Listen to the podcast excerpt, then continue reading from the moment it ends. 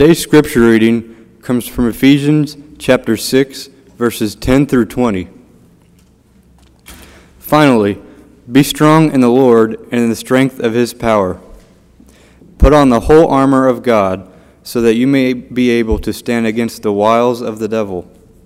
For our struggle is not against enemies of blood and flesh, but against the rulers, against the authorities, against the cosmic powers of this present darkness against the spiritual forces of evil in the heavenly places. Therefore, take up the whole armor of God, so that you may be able to withstand on that evil day, and having done everything, to stand firm. Stand therefore, and fasten the belt of truth around your waist, and put on the breastplate of righteousness. As shoes for your feet, put on whatever will make you ready to proclaim the gospel of peace. With all of these, take the shield of faith, with which you will be able to quench all the flaming arrows of the evil one. Take the helmet of salvation and the sword of the Spirit, which is the Word of God. Pray in the Spirit at all times, in every prayer and supplication. To that end, keep alert and always persevere in supplication for all the saints. Pray also for me so that when I speak, a message may be given to me to make known with boldness the mystery of the gospel, for which I am an ambassador in chains. Pray that I may declare it boldly as I must speak.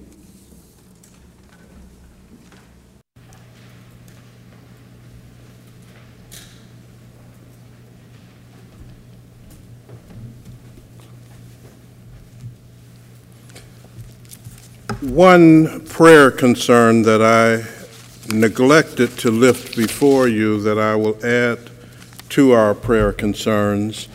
Uh, Reverend Dr. Suzanne Webb uh, died a week ago Friday. Uh, you may have known her or known of her uh, when she served as an interim regional minister for the Ohio region.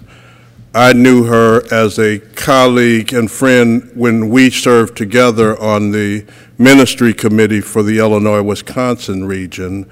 Uh, she's served the National Benevolent Association and the National Council of Churches, and she was a good and loving person and friend. So, uh, if you knew her, be aware that she passed away a week ago Friday. If you didn't know her, um, you can still take the affirmation and endorsement of who she was as being a good vessel for God's church. You have heard the reading of one of the most popular preaching passages in the Bible. Uh, I can't imagine that there are many preachers who have never preached about the whole armor of God. Uh, it's easy preaching, it's inspiring reading, and so every preacher would find it eh, find the occasion to preach that to be uh, a high and a holy opportunity to lift up the writings of Paul at his best. The whole armor of God. It's a popular sermon topic. It's the source of many books of many workshops and training events. Uh, it's the ways that folks put together some of their membership challenges and intentions. Uh, their teaching about spiritual formation, their exploring of leadership in the church, and their request for commitment from their members. Put on the whole armor of God, cover it all run the whole gamut. It's a framework for devotionals, a text that seems to inspire everyone, and yet today I need more. I'm apologetic to Paul and to God's church to suggest that anything about this passage could be inadequate. And in fact, I don't believe it is in itself inadequate. Paul wrote a great passage here. Paul expressed some great and important thoughts here. I'm not bickering with Paul. I believe that the concern I have is clearly present, what probably was not present when Paul wrote this. The present concern is what brings me to this sermon.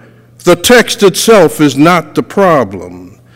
My message is prayerfully intended to reflect and to draw on the content and the purpose of the text as Paul wrote it. Paul, in writing this, sought to guide people towards a comprehensive faith and a balanced understanding, a balanced perspective of who God is and what the church is called to be. On this day, my observation is we're out of balance, and it's not Paul's fault. It's not the fault of the text. As the world that we live in thinks and behaves, the balance that Paul sought would not be the product of this text, because this text is more militaristic and combative than it would have been observed when Paul wrote it. Paul wrote it to some folks in the Roman Empire who were people that sought peace and understanding before conflict and warfare. Now, I am not a pacifist or a conscientious objector. This is not about military is bad and not military is good. This is about some people, a culture, a nation, and even a world that have come to the point where our favorite word is fight. We fight for peace, we fight for justice, we fight for our children. We fight for our rights. We fight when cheerleaders go on the field, they lead the crowd in their fight song. We fight in the results of our sports, and we even fight in church. At one point, I talked to a friend who was a United Methodist pastor who was seeking to become a bishop.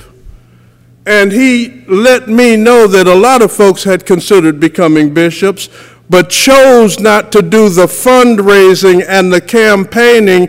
Uh, more than $90,000 he had budgeted to seek to become a bishop. And so we fight. You folk fight. I've heard about some of your fights even before I got here. Some of you were looking too innocent just then. we fight about everything, and there never was a problem with fighting. Fighting is a part of life, and we ought to fight sometimes, but we've reached a point where even a weather report can be controversial. We fight too much, and as such, the words of this text need some embellishing. The words about the belt of truth, the breastplate of righteousness, the shield of faith, the helmet of salvation, the sword of the Spirit, we would dress ourselves for war based upon that text and based upon the way we think and behave in this day. Strangely, I find some redemption in some folks who I haven't been getting along with well. And that's the technological people. I've been mad with technological people for years on end uh, they come in the middle of the night and update my computer. They, they sneak in and uh, somehow get hold of my telephone and add upgrades to my telephone. They keep installing updates in my property and then letting me know that they've been there. And so I've not been getting along with these technology people, but our hope for this text resides with the technology people.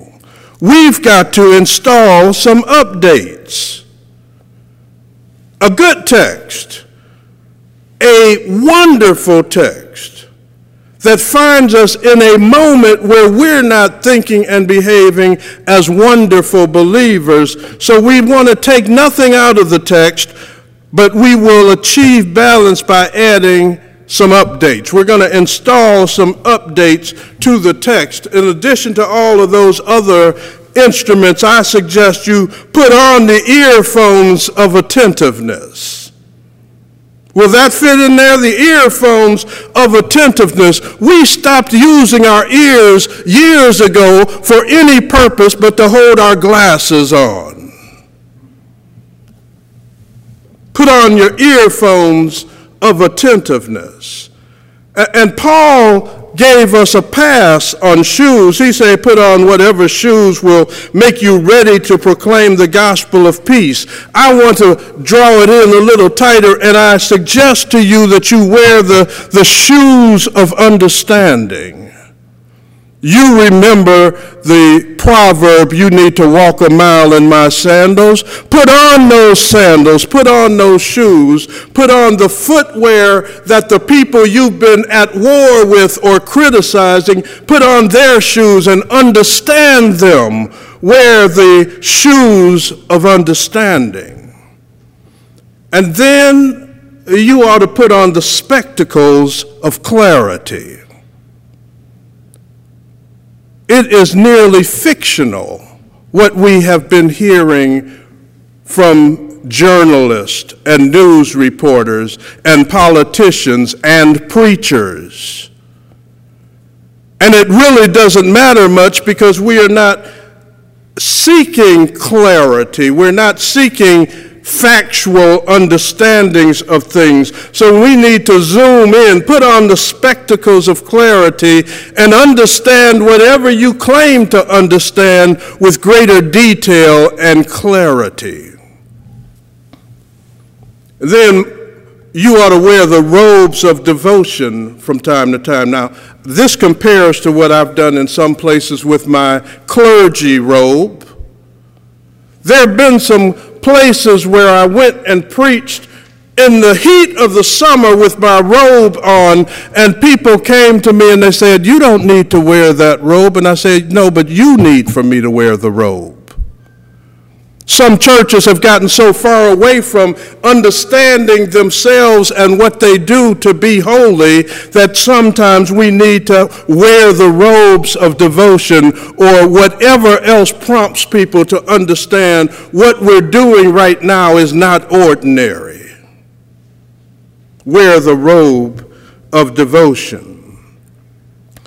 And then put on the gloves of diligent effort the gloves of diligent effort. Much of what we criticize about each other is rooted in what we think other folk ought to be doing. Not many of us brag anymore about what we're doing. We don't have time when we get through critiquing others' work. Put on the gloves of diligent work and get some things done. If any of you wakened this morning in a world that did not have work to do. I don't know how to describe that. Fantasy, maybe? Put on the gloves of diligent work. Most of us, instead of bringing a report to a board meeting or calling City Hall, can look and see a problem and bring a solution. Do some of the work that God has left for us to do, has blessed us with. You're not punished by having work to do, you are rewarded and blessed to be able to serve in God's service. We all ought to get up each day and wear the uniform of connection. We have found ways of disconnecting from every person on the planet. Too old, too young, too short, too tall, too fat, too thin, too black, too white. We have found ways of disconnecting from everyone, and that's all right for routine maintenance, but put the thing back together. when you get through. Put on the uniform of connection. Now, when we can accept and install these few updates to this wonderful text, we will laugh again. We, we, it's almost against the law to laugh these days. We will listen again. Do you remember when you paid some kind of attention when you saw someone's lips moving? We will seek common good. We will rediscover the word and the behavior called respect. We will regain our balance. Finally, when we install our updates, we will love again.